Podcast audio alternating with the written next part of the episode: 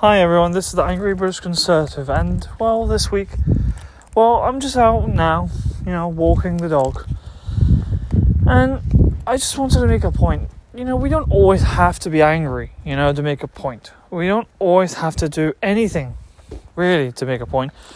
Sometimes silence is our best weapon.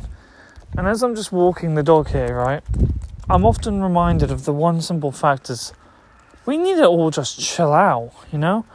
Relax. There is things to be rightly angry, ang- angry about. Sorry, rightly angry about, and rightly so.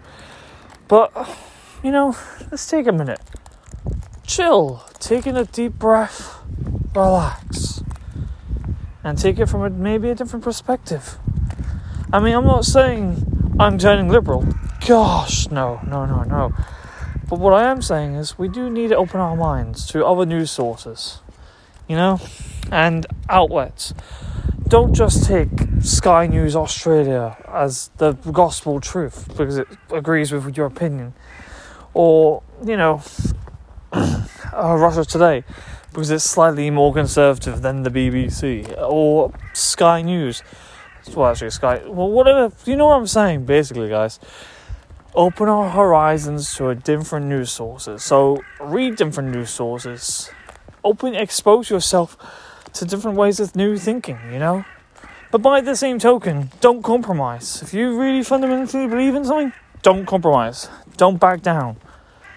Don't you ever back down. Don't even compromise for recognition. That's what I've been doing all my life.